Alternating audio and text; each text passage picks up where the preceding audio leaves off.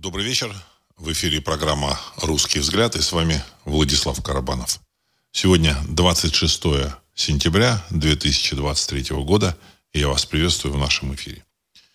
Тема сегодняшнего выпуска – события и комментарии, прошлое, настоящее и будущее. Будущее – это важный момент, потому что мы все, все программы «Русский взгляд», они э, сделаются для того, чтобы мы понимали, что было в прошлом, в реальности, чтобы мы понимали, что происходит в настоящем, и мы понимали, э, что, какие варианты будущего могут быть. Вот. Э, русский взгляд – это просветительская программа, просветительский ресурс. И задача э, в том, чтобы мы могли правильно видеть события в мире, те или иные события. Событий сейчас происходит более чем достаточно. Я к своему удовлетворению хочу сказать, что многие вот эти события, происходящие, происходящие сейчас, я, в принципе, в общем, предполагал и в своих выпусках с вами делился. И э, на сегодня многое из того, что вот оно происходит, свидетелями чему, чего мы являемся, это, в принципе, было уже предполагалось в моих выпусках. Ну, просто так сказать, пара таких мазков. Например, то, что российские э, политические пропагандисты, которые ну, были там на стороне там, демократов, там еще каких-то либералов, вот сейчас стойко на, на позициях патриотов стойко рвут буквально тельняшки на себе, так сказать, это хорошо. Я говорил о том, что в будущем Россия будет, в общем, двигаться по этому пути. Она сейчас движется. Вот. А, конечно, в большей степени формально, потому что внутренне это, это те же самые люди, у которых, в принципе, зачастую нет никаких убеждений, и на этих э, людях построить что-то серьезное невозможно с помощью них. Потому что они, они если завтра, так сказать, там будет Анкл Бенс, значит, этим идеологам Российской Федерации там, или там, представителям там где-то там, они будут толкать за, за Анкл Бенса, значит, если там еще какие-то там либералы, монархисты, православные, там, сталинисты, они будут четко, так сказать, под это подстраиваться. Но это подстраивание, это их жизненная кредо благодаря которому они выживают в этом мире. Оно достаточно удобно, но э, направить э, жизнь страны, направить развитие страны в правильное русло с этими людьми, к сожалению, в общем-то, сказать, не очень получится. К сожалению. Но это так, к слову. Теперь то, что происходит сегодня, что, что является главным событием, что является не главным. Ну, одним из таких, э, таких важнейших событий, главных событий, опять же, важнейших событий, так сказать, вот в, э, в неком сегменте, важным сегмент, э, событием, которое, это событие, оно предполагает развитие будущего. Вот мы, в общем-то, если его разберем, внимательно это событие, мы поймем, куда движется, в общем-то, вопрос, там, ну, в данном случае, так сказать, в отношениях с Соединенными Штатами Америки. Вот. И с территории 404. Это э, чествование, это событие, этим событием является чествование в канадском парламенте э, э, солдата или военнослужащего немец, э, немецкой дивизии СС «Галичина», э, некого, так сказать, там, бывшего жителя Украины, значит, э, фамилию не буду его называть, и вот в, канадском парламенте значит, э, чествовали вот этого значит, ветерана, который сражался с Россией. Ну, так это было представлено. Вот.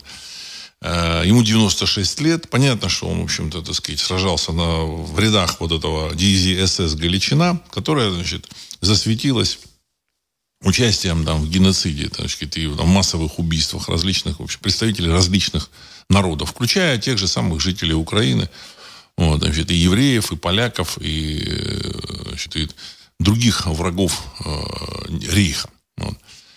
Э, и самое главное в этом чествовании был не сам вот не вот это вот то, что он там в парламенте в канадском был или там э, что то сказать вот это, э, сам сюжет он конечно не очень не очень правильный с точки зрения глобальной э, такой идеологии что значит, э, гитлеровская Германия осуждена, Нюрнбергский процесс был и так далее и тому подобное. Ну, в принципе, если бы там не было господина Зеленского, который представляет замечательную Украину, я думаю, что это могли бы и не заметить. Но я так полагаю, что все это чествование было устроено именно с тем, чтобы именно вот этот господин Зеленский там был.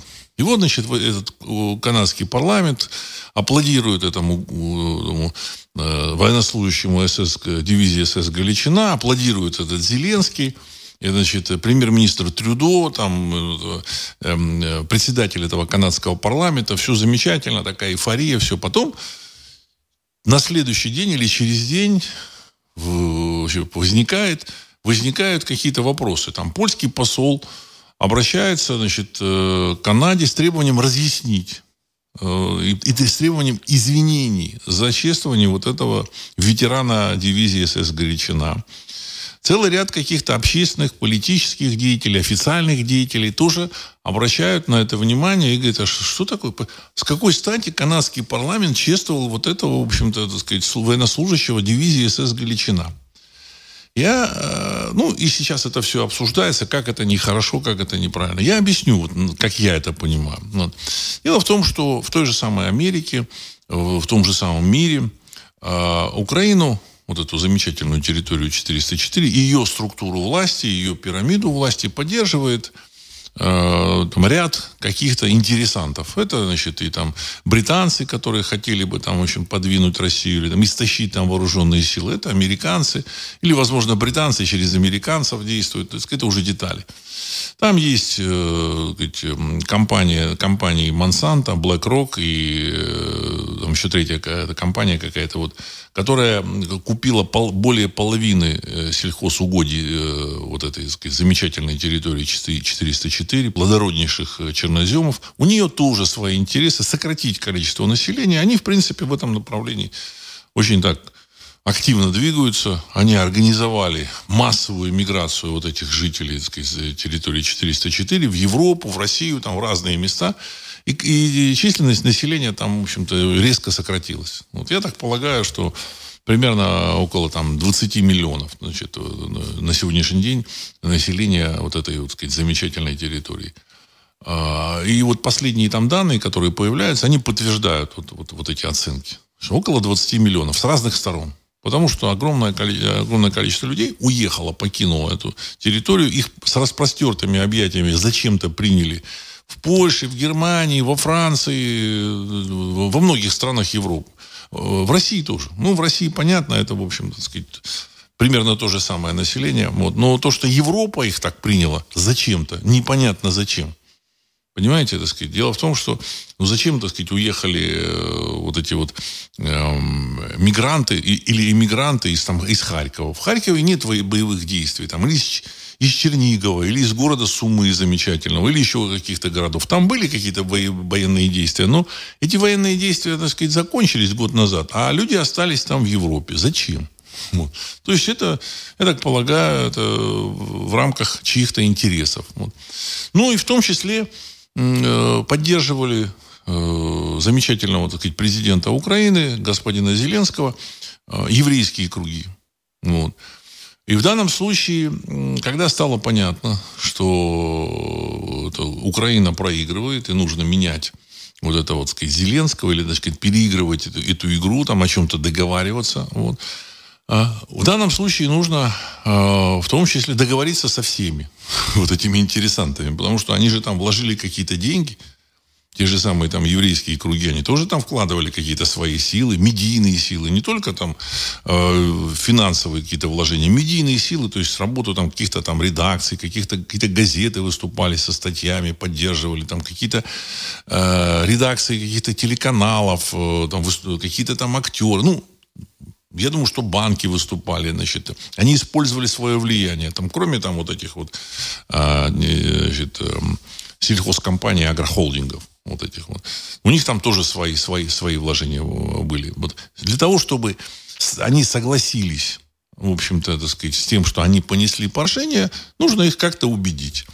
Ну, я так полагаю, что вот эти какие-то еврейские круги в Америке, они, в принципе, это какие-то еврейские это старейшины, там, ну, я думаю, что там один, два, три человека, там немного их, немного. Скорее всего, такие глубокие старички. Вот. И их нужно было убедить, что Зеленский это не совсем правильный еврей. Или вообще, вообще неправильный еврей. Вот. А, просто, значит, там э, информация с, с улиц там, города Киева или там, значит, с линии фронта о том, что вот эти вот украинские военнослужащие носят там шевроны СС там, или еще, так сказать, какие-то там э, гитлеровских каких-то частей соединений, они, в принципе, так сказать, впечатления не производят. Ну, в общем-то, э, еврейский народ, он общем, достаточно широко мыслит, вот, и поэтому, так сказать, я думаю, что это не производило впечатления. Но э, факт, то, что э, на Украине значит, опираются на эту, так сказать, идеологию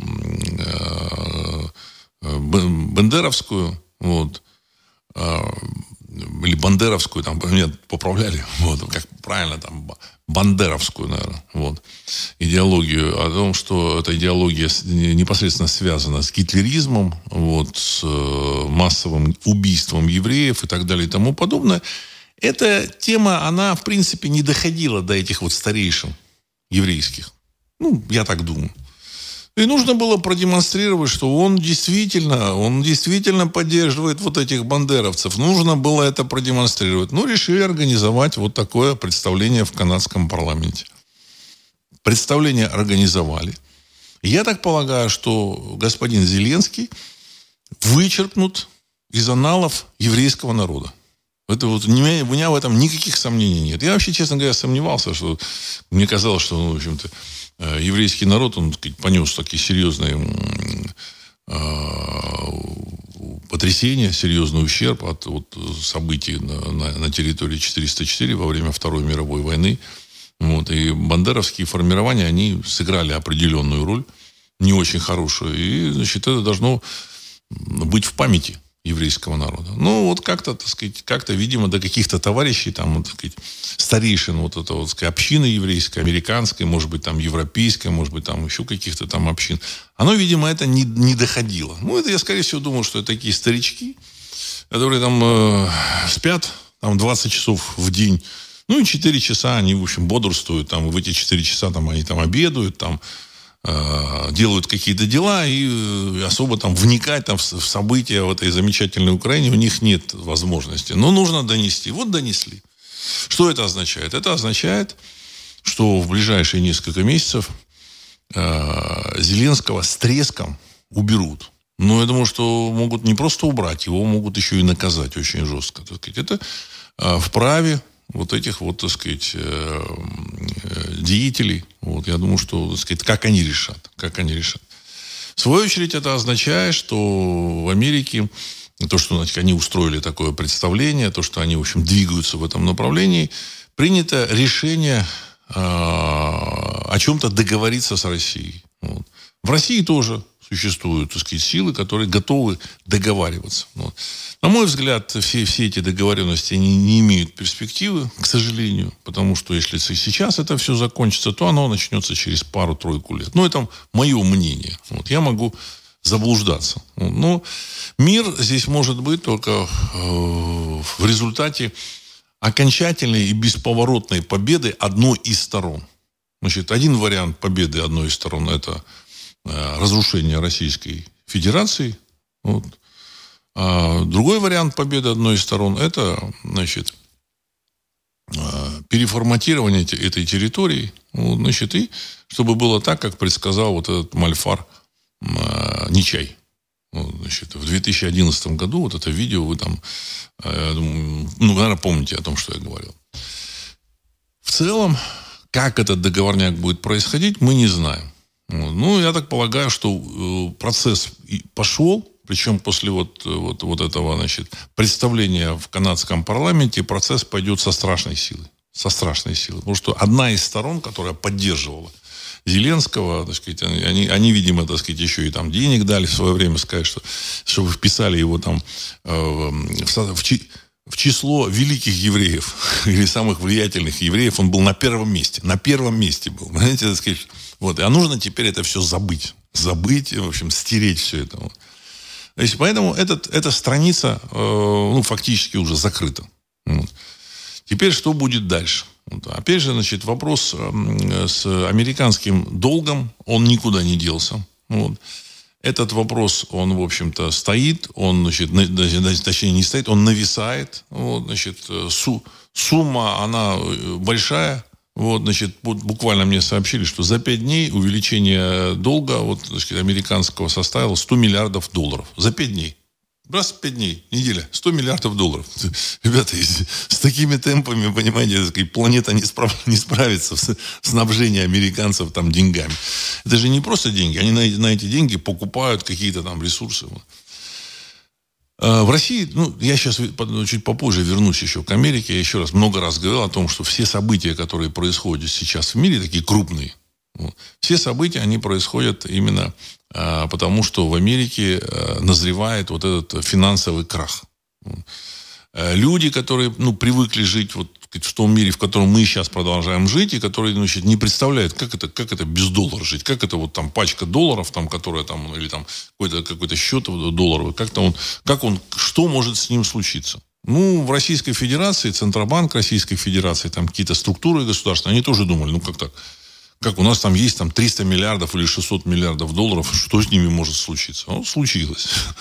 Причем, так сказать, вот я знаю, так сказать, людей, у которых там с пятью тысячами долларов случилось. Так сказать, процесс идет. И это связано не с тем, что, вот, так сказать, Америка плохо относится к русским или к России. Нет, нет, это внутренние процессы. В России идут свои процессы.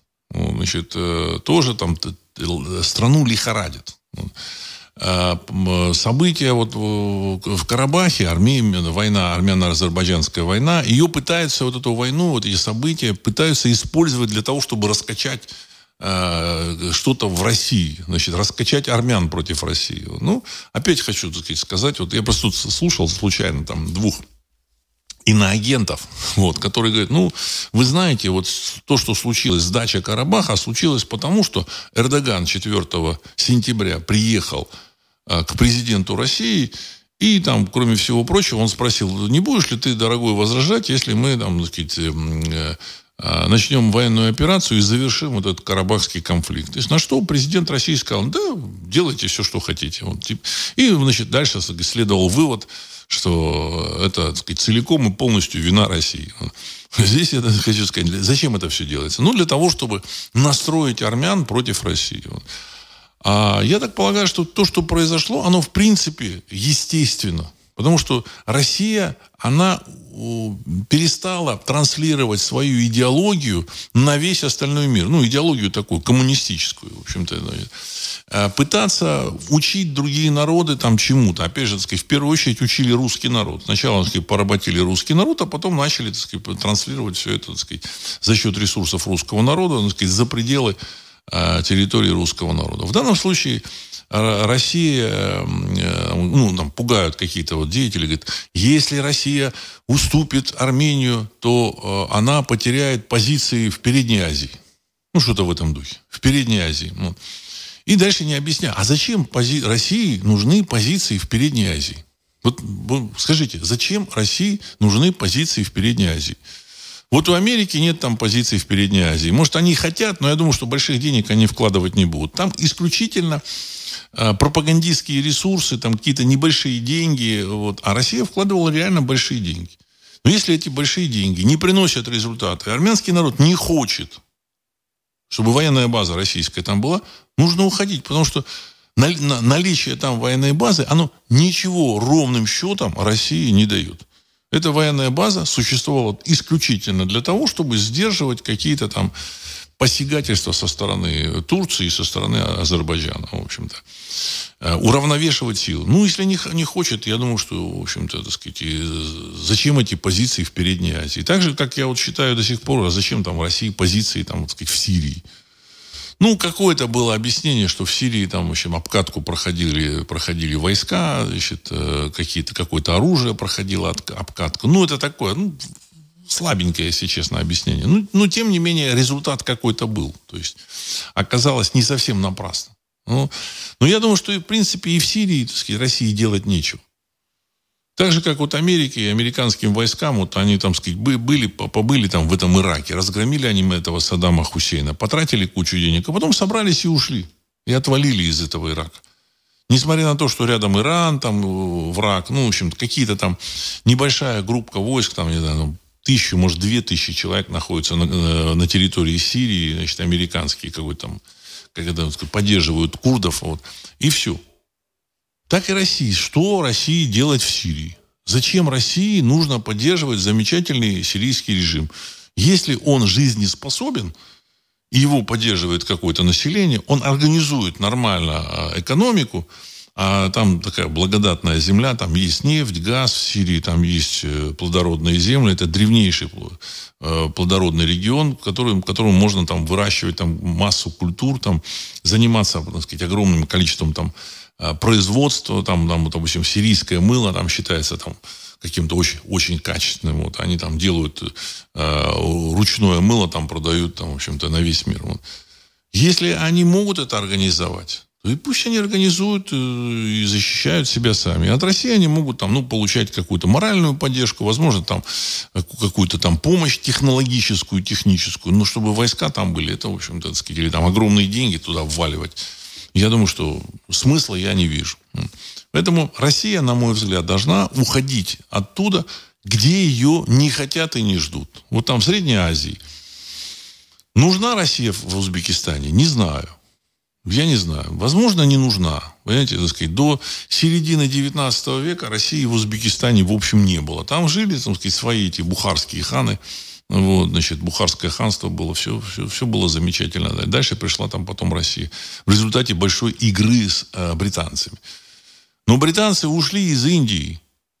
Потому что они пытались воспрепятствовать России через Среднюю Азию дойти до Индии. Значит, вот для этого нужна была там Средняя Азия. Сейчас Средняя Азия, она в общем не нужна. Если кто-то рассказывает о том, что там в Средней Азии какие-то там стратегические запасы хлопка, ну, не продает Средняя Азия хлопок, ну, купите у Египта хлопок, хлопок купите у э, Турции хлопок, обязательно у Китая купите хлопок, обязательно найдется страна, которая продаст этот хлопок. Или запасите этого хлопка, ну, для пороха нужен хлопок. Поэтому, в принципе, нужно отказываться от имперской идеологии. Это я, я говорил, говорю и буду говорить об этом. Вот это очень важно. И то, что сейчас происходит, я думаю, что это естественный путь давления на Россию для того, чтобы она э, событий, давление событий на Россию для того, чтобы она, в общем, стала на путь нормального своего внутреннего развития, внутреннего совершенствования. Нам нужно в России внутренне совершенствоваться, а не пытаться раздать там пропеллером всему миру деньги. Ну, следующий такой э, сюжет, это сюжет э, тоже, который связан, в общем-то, так сказать, с противостоянием э, с э, Западом. Это сюжет э, с э, руководителем Чечни Кадыровым, который там на днях э, выложил в своем там телеграм-канале видео, как его сын несовершеннолетний избивает э, значит, эм, в кабинете у Кадырова, там, я так понял, в Чечне избивает человека, который там в, Волг... в Волгограде сжег э, э, Коран. Ну, сразу поднялась такая волна осуждения, значит, э, негодования. Ну, понятно, понятно. Вот. Я объясню, зачем это сделано было. Я так полагаю, что Кадырову это, в общем-то, особо не нужно было. Но Э, он все-таки не сам, он э, в составе какой-то какой иерархии, какой-то, какого-то клана. Вот. Этот клан курирует его, опекает его, там, кремлевский клан. А, насколько мы с вами понимаем, там какие-то кремлевские кланы конкурируют между собой. Вот.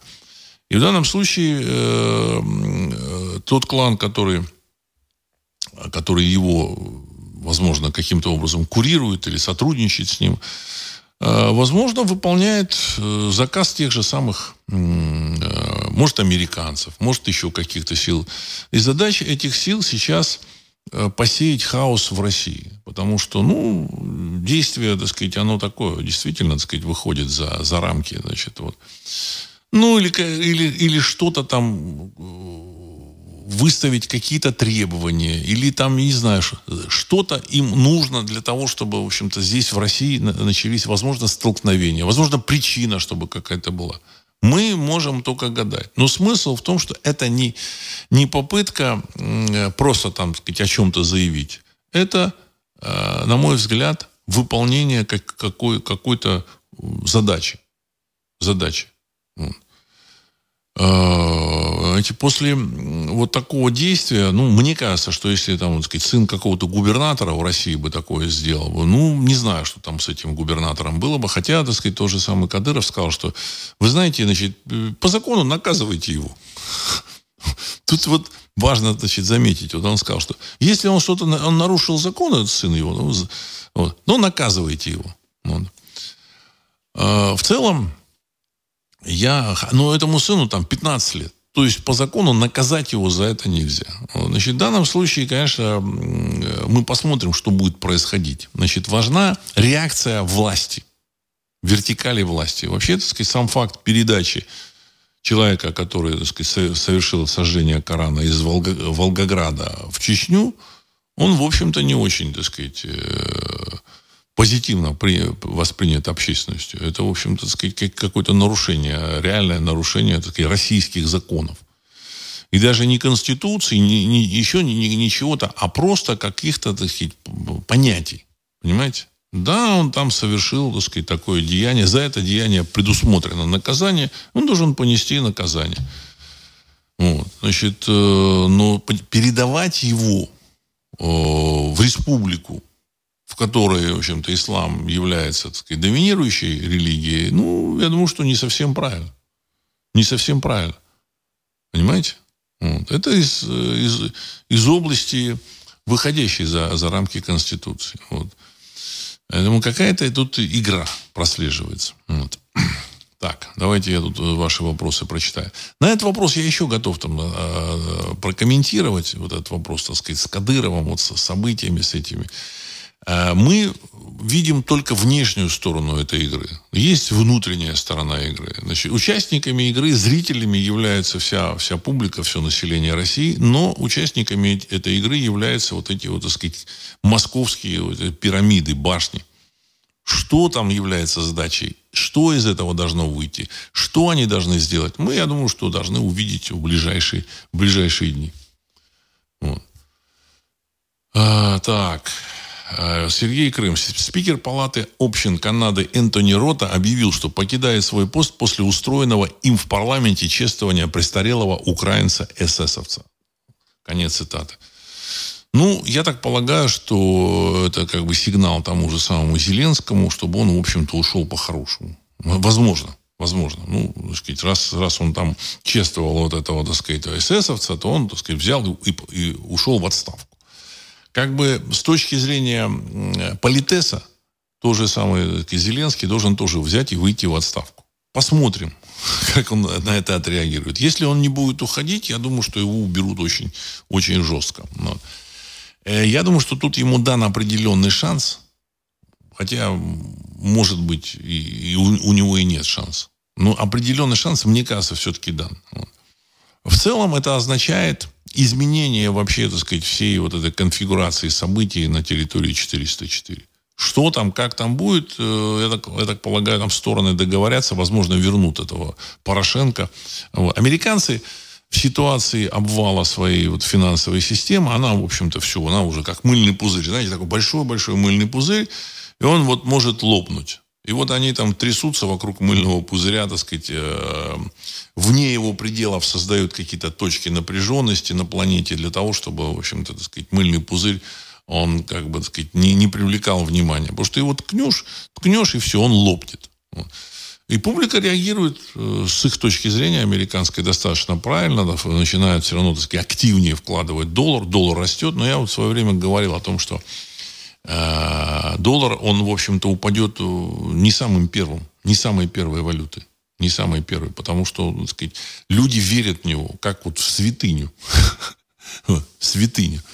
Ну, а это, это все равно, так сказать, не, не, э, неизбежно.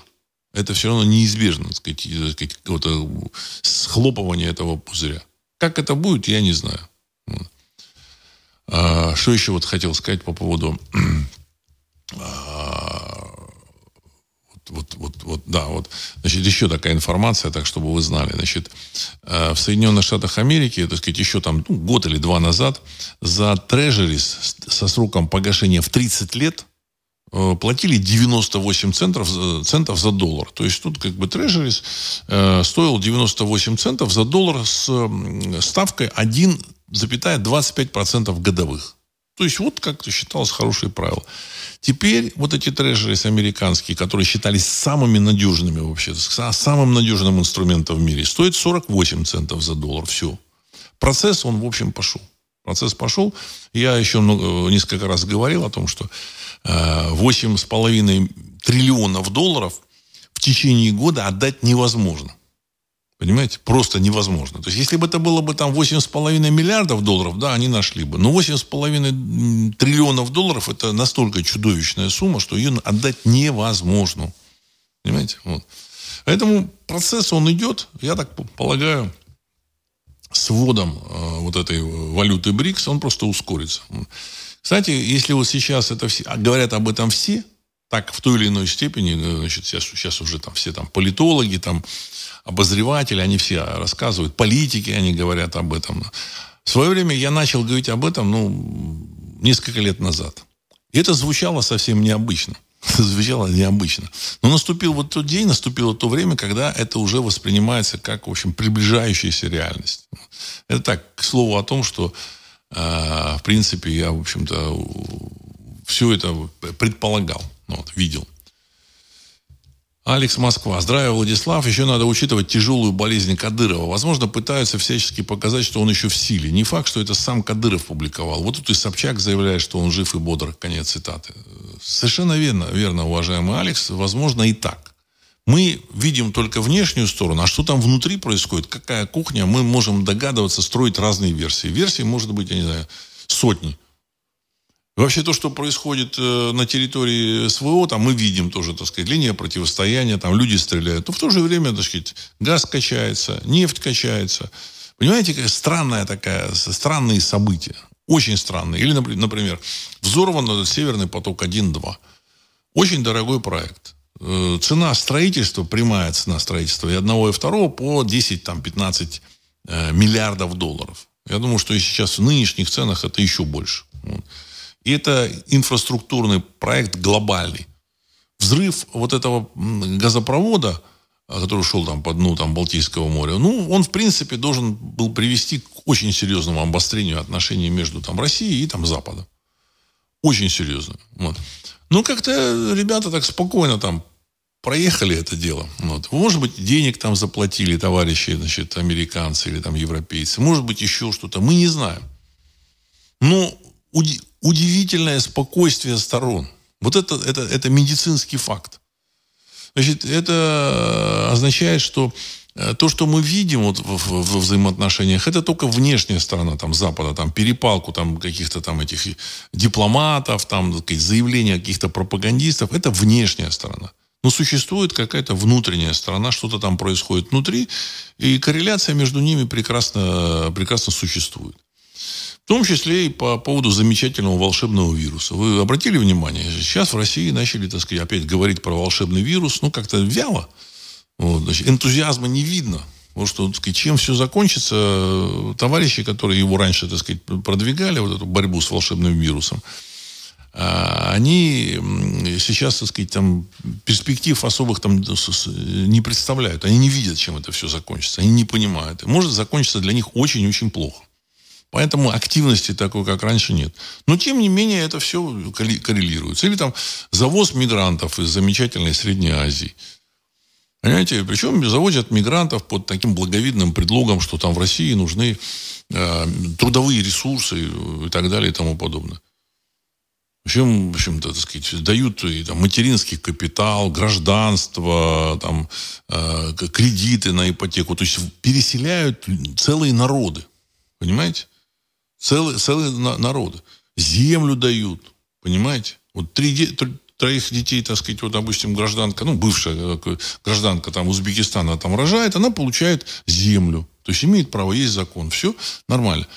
Если у вас э, задача трудовые ресурсы, ну, пожалуйста, пригласите, человек пусть поработает год-два и обратно едет к себе на родину.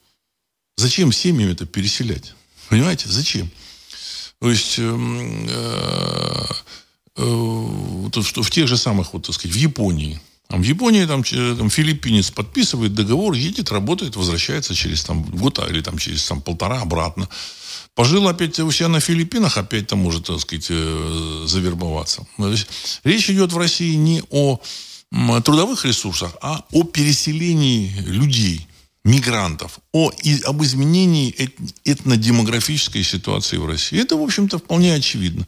И то же самое происходит в Европе, которая контролируется американцами. Значит, э, о чем это говорит? О том, что флюиды, вот эти вот, так сказать, э, импульсы волевые – они идут из одного центра или коррелируются из этого центра. Да, значит, там какие-то события происходят на территории 404, но в более таких важных вещах, очень важных вещах с, с их точки зрения, это планирование будущего этнонаселения э, и этнический облик стран в будущем, они едины.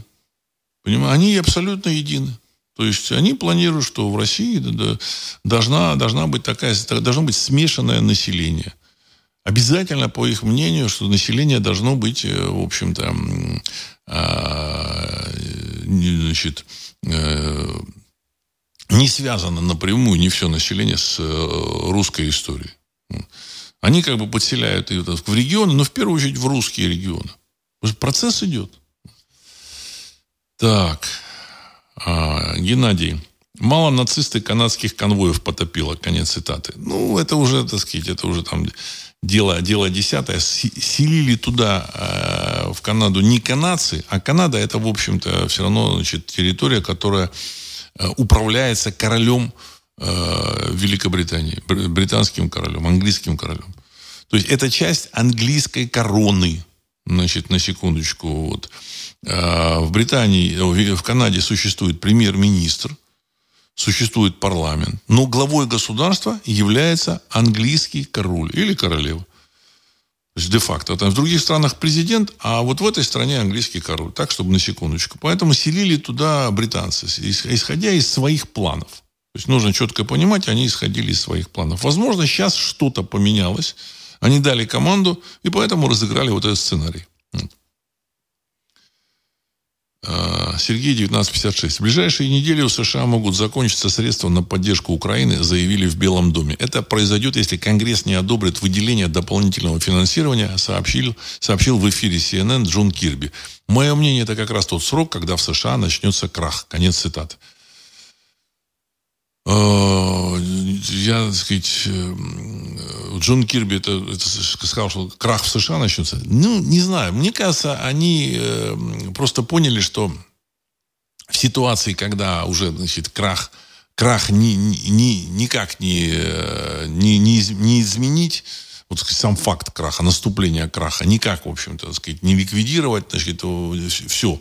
Даже не отодвинуть по срокам, им нужно э, снизить э, вот э, действие вот э, событий, которые вот начнутся во время вот этого, так сказать, там, обвала финансового. Как он будет происходить, мы не знаем. Мы можем только догадываться. Более того, я уверен, что те же самые американцы, они тоже не знают точно, как это будет происходить. И в этой ситуации э, от России ничего не удалось им получить. В этой ситуации им нужно минимизировать свои потери и выжить в этой ситуации. И теперь они э, переформатируют это пространство. У них осталось несколько месяцев. Они значит, решили заняться этим. Все. Все. Тема э, замечательного государства Украина закрыта. Это вот очевидно. Вот. Ну, попробуют они там туда впихнуть этого там э, Порошенко или еще кого-то. Я думаю, что Порошенко это уже проверенный кадр. Но, в принципе, там ничего у них не получится. Понимаете? Ничего не получится, потому что, на мой взгляд, в России с Россией в этом, в этом отношении, когда Америка будет там обваливаться, там с ней не договориться. Может, там какие-то клиенты есть у них в России, которые с удовольствием бы там слили бы интересы России. Но Россия это тоже большая, сложная страна, тут тоже, так сказать, куча каких-то башен, у них там есть какие-то клиенты. Одни башни занимаются волшебным вирусом, другой, там, другая башня договорилась по поводу миграции, а третья башня, там, сказать, занимается там, это, военной кампанией. Поэтому я думаю, что у них ничего не получится. Вот. А, Сергей, 1956. Скотт Риттер. Киевскому режиму грозит крах еще до завершения российской СВО на Украине. Есть два варианта развития событий. У власти на Украине могут оказаться те, кто захочет продолжить конфликт, или те, кто решит прекратить противостояние. Условия окончания конфликта будут продиктованы Россией. Конец цитаты. Вы знаете, у власти на Украине ник, ник, никто не окажется. Вот у меня есть такое э, стойкое ощущение. Никто. Без денег, без денег Ник, никому эта власть там не нужна. Вот в буквальном смысле. Понимаете, есть деньги. Да, давайте деньги, мы сейчас будем осуществлять власть, вот этих подкупим, этим дадим денег, эти, это, так сказать, протолкнем, это смажем, и, так сказать, механизм работает. Денег не будет, все, механизм встал, смысла находиться там, в общем-то, в центре Киева и получать плевки, там, значит, и там э, попытки, отбивать попытки нападения нет никакого. Даже тому замечательному человеку по фамилии Порошенко. Поэтому я думаю, что желающих не будет. Ну, там, кроме каких-то совсем там общем, маргиналов. Ну, реальных людей, которые могут что-то там организовать, не будет. Потому что без денег это нереально. Вот а э, сказать, э, финансирование прекращено. Причем финансирование прекращено под очень благовидным предлогом. Но мы же не будем вот этим нацистам, которые убивали евреев, давать деньги. То есть раньше они это не замечали, а теперь тут заметили, заметили и выяснилось, что этот Зеленский, будучи этническим, в общем-то, евреем, является, так сказать, сторонником вот этих вот бандеровцев. Представляете, ужас какой-то. Из-за этого ужаса этот председатель э, канадского парламента подал в отставку. Скандал, мировой скандал. Все, все понятно. Все понятно. Все так и будет, причем, ну, сказать, может, не сразу, но чтобы соблюсти политез, там растянут там, на месяц, на полтора. Поляки это все поняли, подхватили, сказали, не-не, все, мы оружие туда, на Украину поставлять не будем. Это, в общем-то, сказать, они какие-то неправильные там люди. Ну вот, все, мы разрываем с ним связь. Все, процесс, процесс пошел. Процесс пошел. Теперь э, значит, вопросы только о том, что там будет дальше. Я так полагаю, что американцы все бросят, займутся только своими так сказать, финансами. Вот. Ну и жена Зеленского сказала, вы знаете, если население Украины не хочет его, ну, в общем-то, так сказать, мы не будем, он не будет стремиться. Все, понимает, понимаете, как бы она, э, в общем, поняла, что нужно соскакивать, вот они хотят соскочить. Другой вопрос, пустят ли их? Потому что, я помните, говорил, что обязательно вот в, в, американской, в англосаксонской традиции обязательно нужно найти виноватого. Вот, понимаете, это, это обязательное условие развития э, вот этих, так сказать, проигрышных, проигрышных событий. Нужно, чтобы кто-то ответил за это, за это поражение. Вот. А тут полмиллиона погибших украинцев, 10 э, миллионов э, уехавших из страны. Ну, вот. За это за все нужно отвечать. За все, за все нужно отвечать. А, предлог, предлог он, сказать, э, благовидный, потому что плохой человек. Все понятно, что вот этот господин Зеленский очень плохой человек. Все. Весь мир это увидел. Извинялся этот премьер-министр Канады Трюдо. Сказал, ну, извините, я не знал. Понимаете, я, я не знал. Это все провокация русских. Ну, тут русских там приплели. То есть, эм, это поворот уже, так сказать, на те самые 180 градусов. Как оно дальше будет, мы, мы посмотрим. Вот. Елена Петергов, приветствую. А может в Канаде открыли окно Авертона, сначала возмущение, отрицание, а потом принятие как должное. В Симпсонах, кстати, был такой сюжет престарело, с престарелым ССшником, СССшни, СС, э, все запрограммировано. То есть эсэсовцев, наверное, эсэсовцев, наверное, Все запрограммировано. Конец цитаты. Ну, я думаю, что нет там никакого окна, окна Авертона. Это все, так сказать, представление для таких пожилых людей, так сказать, для, до которых не достучаться, которые там в танке, которых, в общем-то, мало что интересует. Но вот это, этот момент их интересует, потому что, ну, за геноцид, в общем-то, так сказать, еврейского населения, они э, прощать этих людей не, не, не, не могут. Там, я уверен, что у этих людей там какие-то там родственники погибли, пострадали. Там, там об этом рас, рассказывают там, значит, выходцы из Израиля, значит, из России, там вот эти вот евреи. Они говорят, что вот у него там погибли там вот эти, эти родственники, эти. И поэтому это, в принципе, не, не может быть прощено. Все. Понимаете? Ну, нужно было до каких-то важных старейшин достучаться, которые вот и слышат. Они и до них достучались. Никаких сомнений в этом нет.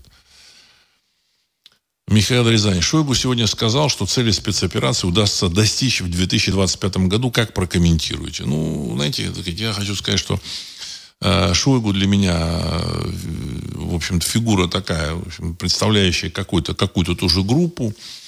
И нужно обратить внимание, что значит, есть такой великий друг русского народа э, Людмила Нарусова. знаете, да, которая там как-то высказывалась, ну, в кавычках, конечно, друг, она в кавычках, она как-то высказывалась по поводу русского народа не очень хорошо. А, значит, эм, так вот, эта Людмила Нарусова, она недавно ездила отдыхать э, в Испанию, в общем-то, так сказать, э, э, Собчак, значит, фотографию, в общем-то, пока значит, предоставляла ну, на заднем фоне Людмила Наруслова в, в Испании, в Марбелье. Член Совета Федерации. То есть об этом уже Совет Федерации ей там высказал э, свое там, замечание, что как вы вот в, это, в этой ситуации, как представитель одного из э, ветвей власти российской, едете на территорию там недружественного государства, ну, видимо, она там не спросила разрешения, там, вот, то есть ситуация вот такая. Так вот, э, важно здесь иметь в виду, что э, Людмила Нарусова э, представитель в Совете, сенатор от замечательной такой республики под названием Тыва. Тыва, значит. А Шойгу это сам, значит, наполовину тувинец, он, в общем-то, так сказать, имеет там хорошие позиции, он выходит оттуда. То есть поэтому, поэтому связь Нарусова и Шойгу, она, в общем, прослеживается. прослеживается. К чему это все приведет, я не знаю. Я так полагаю, что в России борьба, она а, обостряется на самом верху. Вот. Потому что понятно, что э, и, значит, э, вопрос, вопрос, власти, он, ну, видимо, он там не решен был раньше, а сейчас нужно как-то решить. И две, две башни, они по, по-разному видят будущее. Вот. Поэтому сейчас решается вопрос власти. Поэтому сливают массу компроматов. Тут появились какие-то видео там 90-х годов там, с Собчаком и с э, Владимиром Путиным. Каким боком? Вот что, о чем это намек? Ну, скорее всего, намек. Типа, у нас вот это видео есть, а там есть еще, вы знаете, так сказать. Но мы пока еще не выкладываем. То есть, что там в этом видео, понимаете, так сказать, мы можем только догадываться. На самом деле, сливы сейчас пойдут со страшной силой. Э, знаете, как бы важно, чтобы э, в России все это не развалилось до американского финансового краха. Потому что у кого это яньше случится, тот и проиграет. Поэтому нужно дождаться события. Если вот, допустим, в Америке крах финансовый произойдет, там, я не знаю, 23 э, января, а в России, так сказать, все там, вот эта пирамида власти рухнет, там, ну, под внутренними противоречиями, там, 3 февраля, Россия выиграет все равно. Вот этой недели хватит для того, чтобы, в общем-то, так сказать, быть победителем. С точки зрения предсказаний, вот этих людей, видящих будущее, Россия должна стать лидером мира. Поэтому я предполагаю, что Россия выиграет, поэтому выдержит. То есть медленнее процессы, так сказать, развиваются. В Америке могут очень быстро развиваться. Очень быстро. Э, там тоже существует уже напряжение такое серьезное. И это серьезное напряжение, оно, так, сказать, так или иначе, оно, так сказать, выплеснется. выплеснется. То, что так они на ходу переобулись э, и переобуваются с этой э, территории 404, это говорит о том, что у них все, у них все горит, приперло. То, что там они рассказывают там про танки, самолеты, F-16, все. Ну, мне кажется, что нужно забыть. Я, опять же, не, не хочу утверждать, понимаете, на 100%. Всякие чудеса могут произойти. Всякие чудеса могут произойти. Но я думаю, что процесс, он, в общем-то, уже там поменялся на 180 градусов. Все. А, Павел Петрович, живу на Западе больше 20 лет. Согласен, что вся возня последних 3-4 лет – это спасение финансовой системы управления – но кроме этого есть ощущение, что у власти наместники сатаны, ибо ничем другим объяснить, что происходит, невозможно. Что вы думаете про это? Конец цитаты. Хорошо поставленный вопрос, Петр, э, Павел Петрович. И, значит, э, вообще, я когда обсуждаю, так сказать, с людьми, мне говорят, ну, как, какая-то дичь творится, какая-то какие-то люди сказать, на Западе управляют, вообще непонятные люди, какие-то какие-то олигофрены. Вот, какая-то алогичность постоянная. Значит, ну, я, я объясню, что происходит. На самом деле, раньше для управления нужны были более-менее адекватные люди. Ну, этим адекватным людям можно поставить цель, что да, ребята, нужно, так сказать, развивать там Mercedes, там Volkswagen, там делать хорошие машины, торговать, продавать. И мы экономически победим Россию, так сказать, нужно там обеспечивать условия там немецкому там бюргеру, там немецкому бизнесу, там американскому бизнесу, Соус. Ну, в общем-то, и там тоже там Коль, там еще какие-то там европейские руководители, они, в принципе, адекватные люди, они эти, эти вопросы решали. А дальше начал, начались процессы сбоев в области финансов. Когда значит, э, объяснить откуда взять 8 триллионов долларов при доходе американского бюджета там 4 триллиона, 8 триллионов долларов за год надо взять. А доход, доход американской казны 4 триллиона. Где взять 8, причем эти 4, они там расписаны, им не хватает, им они занимают эти деньги. Невозможно. То есть логики в этом нет. Деньги отдать невозможно. Поэтому им умные, адекватные люди не нужны. Нужны вот такие вот попки, которые сейчас которые, в принципе, так сказать, не понимают, сколько дней в году, как вот эта Анна-Лена Бербак, она выступала, сказала, вы знаете, в прошлом году мы работали 560 дней. В году 560 дней. Или она говорила, что, значит, Президент России и Россия должна развернуться на, на 360 градусов, то есть вокруг своей оси. То есть, ну, вроде банальные вещи, но это говорит о, о, о ее миро, миропонимании. Это просто фрики, ну, с точки зрения, вот есть такой термин, фрики. Прикинь, то есть люди, не понимающие вообще, что происходит, не очень умные, так сказать, вот, они не совсем неадекватны. Но зато ими можно там э, манипулировать, ну, на них есть какие-то крючки, э, вот. И, в принципе, они, они многих вещей не в состоянии даже понять. Понимаете?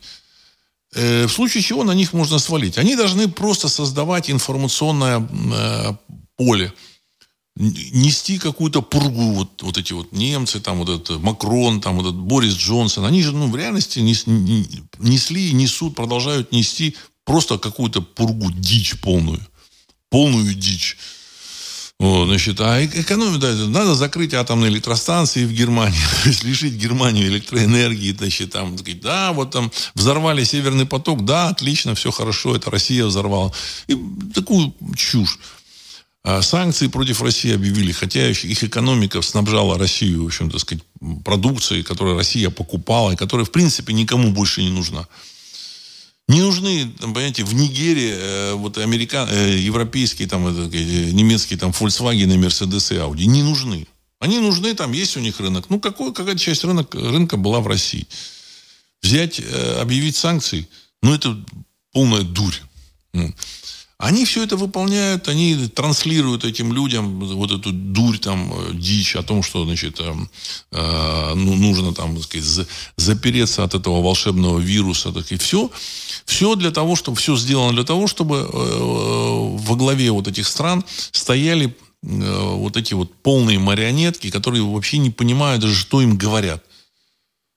Они не понимают. Но если, если человек не знает, сколько в году дней, что 360, что 360 э, градусов, развернуться на 360 градусов, это остаться на том же самом месте. Или развернуться, так сказать, и двигаться в том же направлении. То есть, э, то же самое в Америке. Абсолютно то же самое. Э, какой-то дедушка, Какая-то вот эта, которая, в общем, не помнит, кто он, что он, и, скорее всего, дедушка не тот, то есть они подменили его. Ну, это ну, вполне очевидно уже. Камала Харрис, которая там хихикает, смеется все время, вот, ну, возможно, она там э, злоупотребляет какими-то веществами, может быть, какими-то, так сказать, горячительными напитками. Вот в Европе тоже вот показывали эту э, итальянскую премьер, премьершу, вроде она как бы правая. Ну, тоже какой-то взгляд, похожий на взгляд Зеленского, тоже она, видимо, так сказать, э, употребляет какие-то вещества. Вот, значит, зачем такие люди нужны? Ну, для того, чтобы они не задавали лишних вопросов. Они, они даже если зададут, им невозможно объяснить, потому что они не поймут. Поэтому он говорит, так, говори, делай вот так и так, и все. Или там делай как вот в этом направлении. И они несут вот эту полную там пургу жесть. Почему? А потому что объяснить ничего нельзя. Важно, важно оттянуть время. То есть э, у глобальных вот этих, так сказать, финансистов а, задача была а, ну, решить, расшить эту информацию. Задача была а, либо оттянуть время. Расшить информацию, ну, в теории могли с помощью России, но это эфемерный такой способ, понимаете, абсолютно, так сказать. Есть там, как, знаете, из, из области, вот, э, как вот в анекдоте говорится, есть два способа. Один способ, так сказать, отнять ресурсы у России – и там погасить свои долги. Второй, более реалистичный, так сказать, рассчитывать на помощь инопланетян. более реалистичный способ. Ну, то есть ни один, ни другой способ уже очень очевидно не сработал. Время им удалось затянуть, но теперь все это, в общем-то, будет наворачиваться. Как это будет, я не знаю. Вариантов э, много. Может быть, как на Кипре, может быть, как там в Ливане, может быть, еще там как-то. Ну, я говорил о том, что значит, на Западе готовятся, э, в Европе готовятся значит, э, к осаде банков. То есть, возможно, они, в общем-то, деньги не будут давать. Там, э, ну, появятся такие другие средства платежа. Там, в общем-то, проблем с этим, я думаю, что не будет. Э, вот, вот отсюда вот эти фрики. надеюсь, я там объяснил достаточно понятно. Ну, вот. Константин, здравия. За подрывом северных потоков стоит Белый дом. Но целью этой диверсии было не изменить ситуацию в украинском конфликте, а восстановить влияние США в Европе, считает американский журналист и лауреат Пулицер, Пулицеровской премии Сеймур Херш. Конец цитаты. Ну, я думаю, что Сеймур Херш, он просто рассматривает это с точки зрения вот э, такой традиционных подходов. Он такой, вот сказать, пожилой человек, э, он не совсем понимает, что мир, в общем-то, изменил, он сломался. Он не изменился мир. Понимаете, прогресс, там, создание там, э, каких-то там крипторасчетов, каких-то программного обеспечения, там, значит, э, спутникового интернета. Это, это технологический прогресс. Но мир сломался с точки зрения э, так сказать, механизмов управления. А финансы, доллар, это один из глобальных механизмов управления. И он сломался очень серьезно. Очень серьезно. То есть, поэтому Э, мы вступаем в другой мир. Более того, вот эти элитки, которые там руководят там за кулисами там в России, там в Америке, там в, я не знаю, там в Европе, там есть какие-то элитки или нет, потому что они там где-то спрятались за кулисами. Они, в принципе, так сказать, да, они управляют там вот эти вот этой конфликтной вот этой ситуации, так сказать, на территории 404. Но на каких-то площадках они договариваются и прекрасно там решают какие-то вопросы. А, поэтому да, американцы взорвали этот северный поток, оба северных потока. Ну, санкций не последовало. Так спокойно Кремль к этому отнес. Удивительно спокойно. То есть э, где-то там у них есть площадка для договоров, где-то они там удовлетворились американскими там, в общем-то, или объяснениями, или там компенсациями. Мы можем только догадываться. Может, и объяснениями, и компенсациями. Ну, в общем-то, вот. То есть смысл в том, что идет подход, вот весь мир подходит к моменту этого краха. Крах этот, э, вот, вот если вы думаете, что он там будет там, развиваться там, э, месяцами, нет, нет, нет. Он будет вот, вот, вот накапливаться, накапливаться, как вот лавина. Накап... И потом раз, и все, вы проснетесь утром и выясните, что правила э, игры в мире изменились. Ну, вот эти вот, так сказать, фантики, они, в общем, так сказать, ничего не значат. То есть, вот такое, такое может быть. Поэтому, э, ну, мое мнение, там, конечно, там, так сказать, э, они будут, все эти, так сказать, все эти взаимозачеты, взаимосвязи, они будут расшиваться, переходить на другие основы, на другие расчеты. Но тот мир, который был, его не будет. И это всех страшит. И даже замечательный великий Китай это тоже страшит. Вот те же самые э, страны, там Китай, там э, арабские страны, они держат э, вот эти американские трежеры, там, ну, все удивляются, ну почему сказать, Китай еще держит 800 миллиардов э, этих трежеров? А потому что их нельзя на них ничего купить. А он скинет Китай, а ничего не купит. Просто, так сказать, все рухнет, как ми... или как мыльный пузырь лопнет. Вот они скинут свои 800 миллиардов, или даже половину там, а это как, вот, знаете, проткнуть мыльный пузырь. Все лопнет. А они же тоже зависимы от э, экспорта своей продукции. Потому что Китай э, экспортирует, э, это страна-экспортер, который живет за счет экспорта, он экспортирует свою продукцию, завозит там другую продукцию. А тут, значит, какие-то рынки отвалятся. Причем им важно занять свое население. Это тоже такой важный момент. Китаю очень важно занять свое население – они, значит, берут в долг э, у банков, печатают деньги, значит, э, э там, Китай должен там около 40 триллионов долларов. То есть это тоже там чудовищную сумму. Зачем? за тем, чтобы занять свое население. Там, если я знаю, просто есть предприятия, которые работают, им говорят, так, выпускайте, вы должны выпустить столько там, у них, там тракторов, мотоциклов, а, а вот не покупают. Ничего, ничего, вы складываете их там на склады. То есть задача, чтобы вот экономика работала. А тут, представляете себе, такой сегмент этих самых потребителей отвалится. То есть они тоже э, в шоке. Они тоже в шоке. Все эти рассказы про Тайвань, про, про еще что-то, это просто какая-то, вот, так сказать, э, текущая, так сказать, буза, просто обсуждение ни о чем. Понимаете? Никакой войны, так сказать, за Тайвань не будет. Понимаете? Не будет. Во-первых, Америка не сможет воевать. Это однозначно. Китаю завоевывать Тайвань тоже не нужно абсолютно. Все это чушь собачья. Ну, вот, значит, они прыгают с этими, значит, там, с бубнами, там, там э, обмениваются там всякими нотами протеста, заявлениями. Но это все пустое. Все пустое. Э, все понимают, что самое главное случится, когда э, финансовая система мировая, она рухнет. Так, сейчас еще ваши вопросы. Сергей 1956. Руководитель театра Эдуард Бояков заявил, что большинство людей, которые на телевизионных каналах занимают руководящие должности, молча поддерживают ВСУ. Конец цитаты. Уважаемый Сергей, вот я думаю, что они поддерживают всех врагов России. Это, в общем-то, очевидно. Таких набирали. Поэтому удивляться этому не нужно. Этот вот Эдуард Бояков, э, ну, наверное, так правильно произносится фамилия, он видимо, может быть, думает, что он там открывает какую-то правду. На самом деле, э, этих людей комплектовали по принципу, ты не любишь Россию, все, ты наш, иди сюда, так сказать. Вот. Значит, борьба там, внутренняя борьба была какая-то, вот, значит, э, патриотам было быть не принято, не принято. Патриотов туда не брали. Я очень удивился, когда столько патриотов объявилось на этих самых, на первом, втором канале. Хотя на самом деле их немного, там несколько лиц, вот. но тем не менее, патриотов туда не брали. В принципе. Как их отбирали, это уже там э, другое дело. Вот. Значит, э, задача ведь какая была? Задача была разрушить Советский Союз и разрушить Россию. В принципе, так сказать, э, товарищи, которые там рулили страной, они были не против не против. Но потом они поняли, что разрушив Россию, их, значит, э, их западные партнеры их тоже кинут. Понимаете? Это, в общем-то, не всем понравилось. Не всем понравилось. И поэтому, так сказать, процесс пошел немножко в другую сторону. Не все, э, не, не, не на все должности, не, на, не во все сегменты управления страной американцы могли поставить своих людей.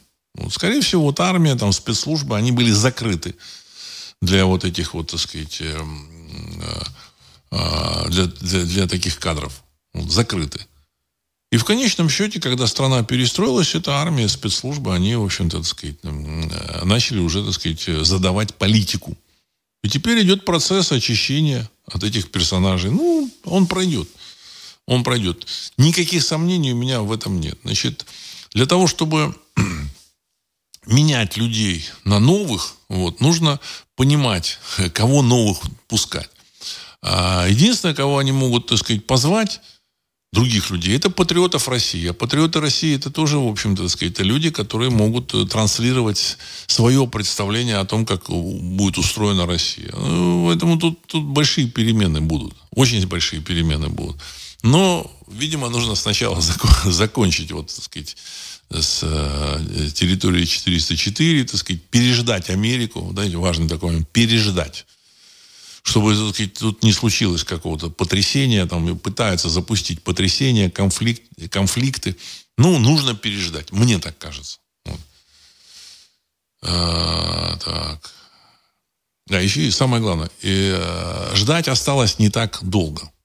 Сурен Аваков. Недавно был проведен военный парад в Южной Корее. Впервые за 10 лет какие, какие цели он, они преследовали подобной инициативой. Конец цитаты.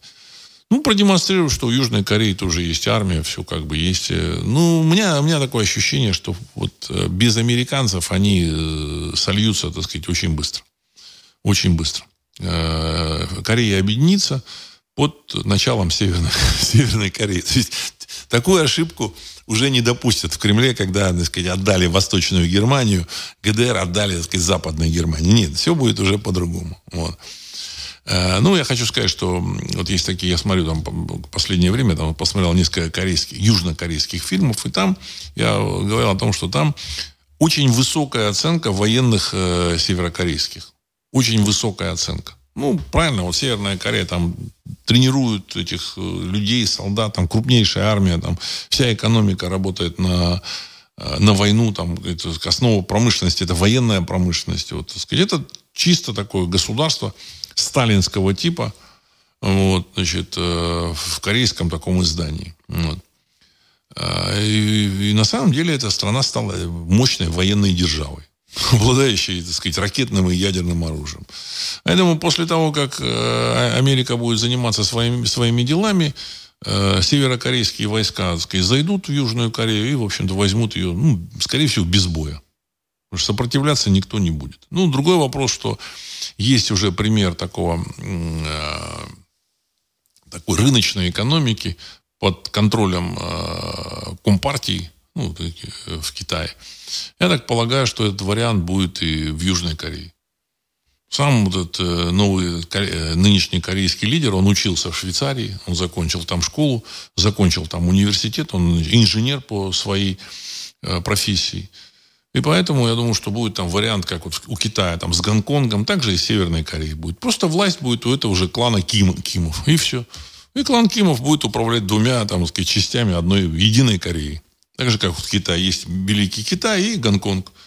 Прекрасно сосуществуют, никаких проблем нет. Вот. Из Китая в Гонконг, там, сказать, чтобы поехать, насколько я знаю, там виза нужна. Хотя это все одно государство. Ну, я думаю, что может быть какой-то такой вариант. А, так, ну, еще тут вопросы есть. А, Сергей 1956. Илон Маск о ближайшем, о ближайшем будущем Америки. Мне одному кажется, что у нас царит дух имперского заката. Наблюдаем за новым крушением Римской империи. Только теперь с мемчиками и Wi-Fi. Конец цитаты. Ну, я думаю, что Илон Маск, он, в общем, толковый парень. Я бы не сказал, я все-таки не преувеличивал бы его вот, э, э, потенциал. Дело в том, что ну, понятно, что Илон Маск, он, в общем-то, был... Э, орудием в руках каких-то сил, то есть он, ну, он неплохой менеджер, то есть он понимает, кому платить, что хорошо, что плохо, так сказать, ну, не преувеличивал. Но вот эти вещи он чувствует. Понимаете, у хорошего менеджера есть чутье, чуйка, чуйка. И он это вот чувствует. Сам он, в общем-то, родился, насколько я так припоминаю, в ЮАР. В ЮАР родился. Он увидел уже закат э, вот этой вот э, режима, ЮАР. Нынешняя ЮАР это, в общем, другая страна. Это не та страна, в которой он родился. И поэтому он, это, он, он уже видел это, он уже, как бы, так сказать, запах этот понимает, чувствует. И здесь он видит то же самое. Его мнение, кстати, очень-очень важно. И очень-очень показательно. Поэтому он немножко отстранился, так сказать, от э, э, заявлений американских вот этих, так сказать, э, демократов. То есть, он же раньше демократом, насколько я так припоминаю, был. То есть он понимает, куда все идет, он пытается э, уже, в общем-то, планирует, там, как, как встроиться в будущее. Вот он там, там заявляет, а вы знаете, а я отключил свой этот Starlink от, для вооруженных сил Украины э, на, на территории Крыма. А я отключил. Ну, я типа не участвую ни в каких событиях. Почему он это сделал? Ну, как толковый менеджер, он понимает, что ну, нужно э, на будущее, в общем-то, себе обеспечить соломку. Когда спросят его, ну, ты же, так сказать, своим этим Старлинком там способствовал там каким-то там, так сказать, действиям ВСУ. Он скажет, не-не-не, не-не-не-не. Я вот, вот здесь не способствовал. Ну, меня там напрягли, но американское руководство. Но вот э, я сказал, что вот на территории Крыма и России, значит, он не будет работать для ВСУ. Это такой важный, так сказать, момент. Это его ощущение будущего. Вот. я уверен, что это, ощущ... это будущее он тоже чувствует. Ну, я думаю, что и нам с вами тоже нужно чувствовать, понимать, набраться терпения, спокойствия. Я думаю, что в течение нескольких месяцев мы все это увидим. Все это будет происходить быстро, как в калейдоскопе. Вот то, что мы видим, информацию, в общем-то, очевидно, что идут какие-то события. Стороны начинают выстраивать позиции, начинают там сливать какую-то информацию, начинают какие-то действия. Ну, ну, я надеюсь, что все будет хорошо. И на этом я хочу завершить сегодняшний выпуск. С вами был Владислав Карабанов. Программа «Русский взгляд». Через несколько секунд композиция «Могучий прилив». Всего доброго.